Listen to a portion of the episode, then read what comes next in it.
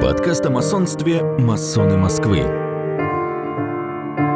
Добрый день. Сегодня мы продолжаем серию к вопросам об истории и символике масонского табеля. Это четвертый эпизод данного цикла. Сегодня мы рассмотрим работу масона из Австралии Дона Фалконера, которая расширит и дополнит наши предыдущие знания на эту тему. Эта работа будет частично повторяться, но в целом будет очень полезна для нашего более глубокого понимания масонской символики. Высокодосточтимый брат Дон Фалконер, седьмой градус, Второй великий мастер братства оперативных каменщиков ложа Endeavor, номер 429, Объединенная Великая Ложа Нового Южного Уэльса, Австралия. Наугольник и цирк. Масонство в ближайшем рассмотрении.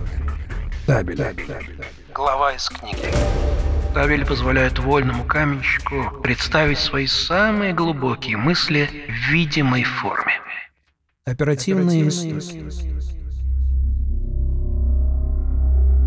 Табель – это эмблема спекулятивного масонства, произошедшая от чертежных досок, используемых в разработке проекта здания, и грифельных досок, используемых каменоломне или на строительной площадке оперативными вольными каменщиками. В оперативные времена чертежные грифельные доски часто называли досками на треноги. Trestle boards trestle. Подставка тренога, козлы. Потому что они были обычными большими плоскими досками, установленными на треногах так, чтобы при первой необходимости их можно было переносить с места на место. Мастер использовал черновой или грифельный табель, планшет, аналог современной чертежной доски для подготовки общей планировки и полного расчета для конкретного здания.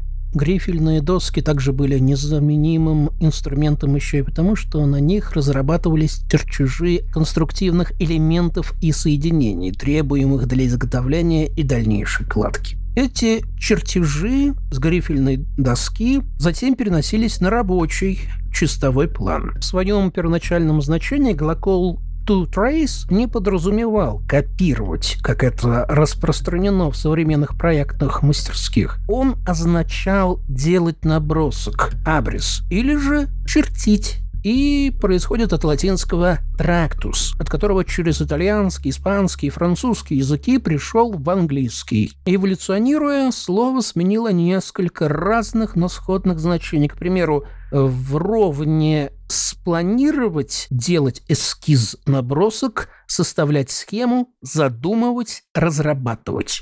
Самое раннее упоминание об использовании грифельной доски содержится в списке каталоге зданий Йоркского кафедрального собора. Об их использовании мы узнаем из инвентарного списка за 1399 год. Оперативные каменщики в зависимости от преследуемых в черчении целей использовали разные по форме грифельные чертежные доски. К примеру, полноразмерные чертежи соединений и специальных креплений часто разрабатывались на участке здания, используя его пол в качестве грифельной доски. Чертежи были нужны в процессе возведения здания, и поэтому всегда нужные под рукой намечались на переносной чертежной доске. В ходе проведенных в нескольких местах археологических раскопок были найдены такие доски, содержащие расчетные чертежи, предварительно набросанные на каменном полу или отдельных обработанных камнях, затем положенных в кладку здания.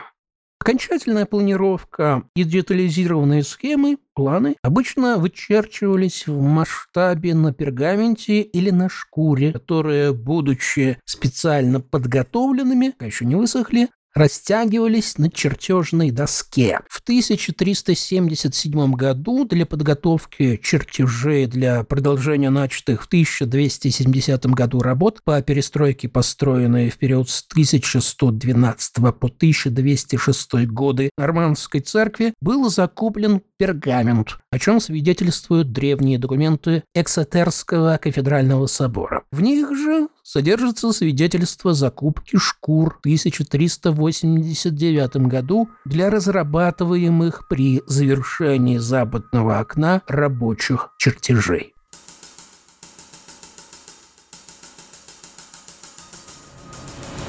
Спекулятивное развитие.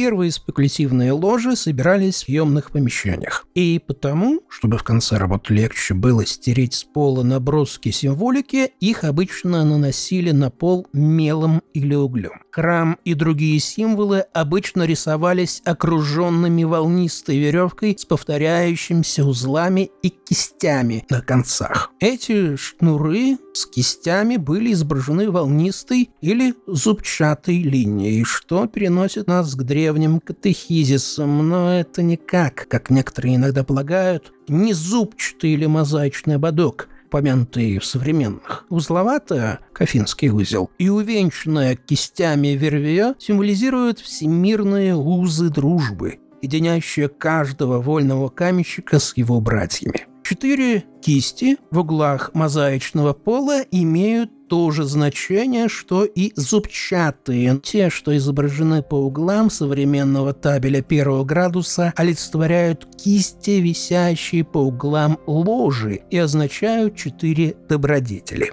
Кисти – символы древние, произошедшие от еврейского «цицит» или цадзи йод цадзи хе, означавшего как кисти, так и бахрому. Из ветхозаветной книги чисел, глава 15, строки 37-40, мы знаем, что кисть используется как напоминание. И сказал Господь Моисею, говоря, «Объяви сынам Израилевым и скажи им, чтобы они делали себе кисти на краях одежд своих, в роды их и в кисти, которые на краях вставляли нити из голубой шерсти. И будут они в кистях у вас для того, чтобы вы, смотря на них, вспоминали все заповеди Господни и исполняли их, и не ходили вслед сердца вашего и очей ваших, которые влекут вас к блудодейству, чтобы вы помнили и исполняли все заповеди мои и были святы пред Богом вашим». При увеличении размеров ложь напольная живопись уступила место прочному парусиновому ковру, который после работ можно было скатать. Позднее его стали закреплять на доске, на треноге, треножнике. trestle, Правда, иногда ошибочно называют вот так. tarsal, Так назвать неправильно. Правильно trestle, Еще позднее, чтобы спасти от изнашивания, его вешали на стену. Сейчас же они заменены более рентабельными распечатанными табелями. Табель называют драгоценностью ложи, и в этом смысле он по праву важный символ, поскольку символизирует невидимый духовный табель, содержащий в себе само священное писание, утвердившее моральные планы и высший закон, управляющий нашими действиями и нашей жизнью. В каждом символическом градусе свой неповторимый табель со своим разнообразием символов, которые, будучи уникальными сами по себе, в совокупности раскрывают важные истины градуса. В современном масонстве табели главным образом используются в спекулятивных ложах, хотя в давние времена они широко использовались в большинстве орденов масонства. Много табелей старого образца в современной репродукции подготовлено братом Джоша Борингом в 1811 году в ложе Чичестера. Известный лондонский портретист, он был посвящен в масоны в 1795 году. Большинство используемых сейчас в символических ложах табелей прямо или опосредственно повторяют набор табелей, подготовленных и опубликованных в 1821 году братом Джоном Харрисом. Брат Харрис занимался миниатюрной живописью, был чертежником-архитектором, табели которого вторили аналогичным работам брата Боуринга. Табели в символическом масонстве обычно имеют форму прямоугольника с отношением сторон, равным числу фи, называемым еще золотым сечением.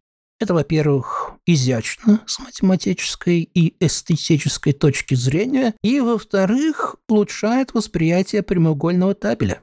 Число фи равно половине суммы единицы квадратного корня из пяти и приблизительно равно 1,618 тысячных. Число фи обладает рядом замечательных свойств. К примеру, площадь φ равна φ плюс 1, а обратная величина единица, деленная на φ, равна φ минус единица. Это связано с рядом Фибоначчи, в котором каждый последующий член – сумма двух предыдущих 0, 1, 1, 2, 3, 5, 8, 13 и так до бесконечности. При устремлении ряда к бесконечности, соотношение каждого члена к предыдущему члену стремится к числу φ. Ряд Фибоначчи часто встречается в природе, к примеру, в отношениях между орбитами планет, периодической таблице Менделеева, на основе числа фи составлены пропорции дворца Парфенон в Афинах, а также и других классических сооружений. В архитектурных и отделочных работах, где используются обычные материалы вроде плитки, для удобства используется приведенное соотношение сторон прямоугольника 8 к 5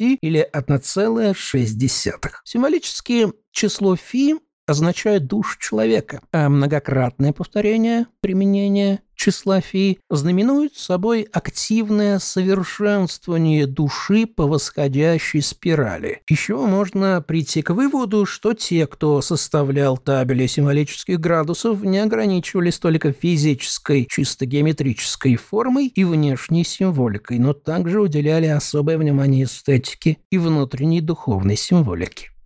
Физическая форма, интеллектуальное совершенствование и моральное продвижение представлены несколькими различными прямоугольниками. Совершенный квадрат символически представляет физический уровень внешний и самый низкий материальной природе Вселенной, так же как более низкий умственный уровень элементарные знания. Прямоугольник имеет отношение 2 к 1 и символизирует восходящее умственное и моральное развитие человечества в его поиске божественного. В ранних символических ложах это было представлено тесанным камнем, квадратным в поперечнике и прямоугольным в высоту. Прямоугольной была алтарная часть Давир и ветхозаветной скини, и в храме Иерусалимском, в символических ложах олицетворяет мозаичный пол, который должен быть, обычно и представляет собой прямоугольник со сторонами, соотносящимся как два к одному. Храмовая площадь имеет соотношение 3 к 1 и является числом π, приблизительно равным 3,142 тысячных, с помощью которого можно вычислить длину окружности, равную 2 π. Число π напоминает нам о том важном древнем символе, точки в круге, символизирующем творческую силу и бесконечную Божью премудрость. Символическое число пи представляет человека, ищущего божественное духовность и вечность. Искиния и последовавший за ней Иерусалимский храм имели в основании прямоугольник с отношением сторон 3 к 1, называемый Храмовая площадь. Иерусалимский храм имел размеры 60 локтей в длину с востока на запад и 20 локтей в ширину, то вдвое больше размеров скинии. Эти же пропорции всегда применялись в ложах оперативных каменщиков. Скине и Иерусалимском храме были алтарная часть Давир и святая святых. Соотношение Давира было в два к одному. Он был прямоугольником, по сути, двойным квадратом. У Давира есть важная копия в виде двойного куба алтаря кождения, который стоял перед входом в святую святых. Алтарь кождения был двух локтей в высоту, поперечник имел квадрат со стороной в один локоть и заготовлен из акации, дерева сетим и облицован чистым золотом. Святая святых имела в основании квадрат, была кубической пространстве со сторонами 10 локтей в скине и 20 локтей в раме.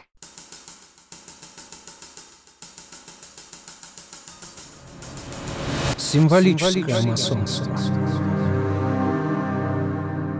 Табели трех символических градусов значительно отличаются и по виду, и по назначению. У всех у них стороны соотносятся по числу фи. Положение полотна табеля портретное, вертикально. Вот их отличительные особенности. Табель первого градуса окружает зубчатая кайма из черных и белых треугольников, черные снаружи, белые внутри каждом углу обычно изображается по одной кисти. Символическая ориентация табеля такова, что зритель обращен к востоку, расположенному вверху табеля. Западная часть находится ближе к зрителю. Внутри зубчатой каймы изображена в перспективе символическая ложа в виде мозаичного черно-белого пола. На табеле у ложи нет стен, она открыта небесам, что наводит на мысль об универсальности науки. На мозаичном полу расположены три колонны, каждая своего архитектурного стиля – ионического на западе, дорического на востоке и корифинского на юге. На мозаичном полу расположены различные орудия масонства. В центре пола стоит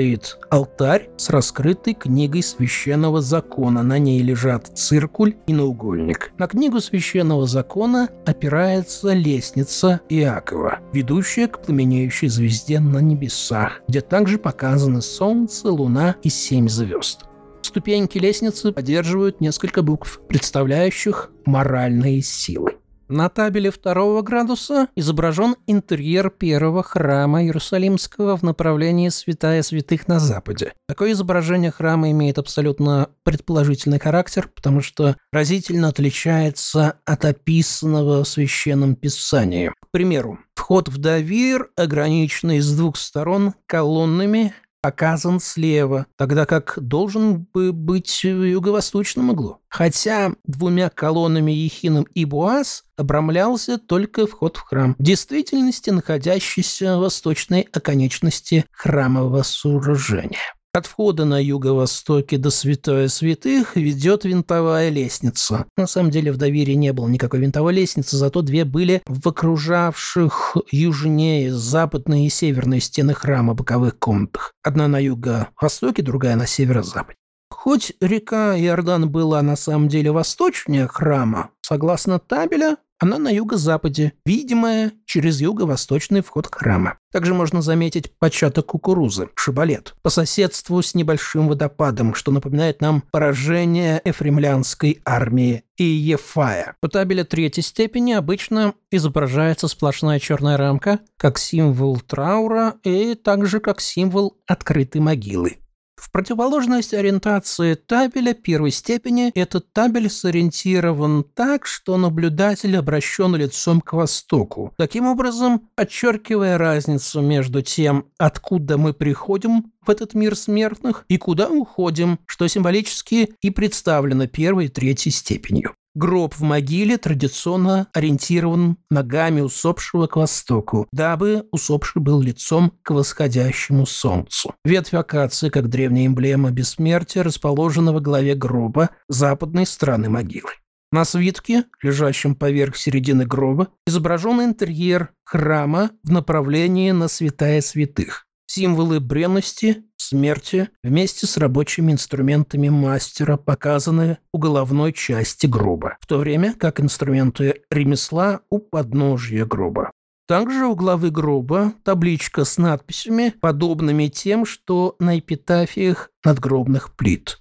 На поверхности гроба просматриваются и другие надписи. Подчеркнуто значение верности, преданности, нам напоминается о верной и прилежной работе в соответствии с Божьими заповедями на благо человечества, если мы надеемся на воздаяние в конце своей жизни.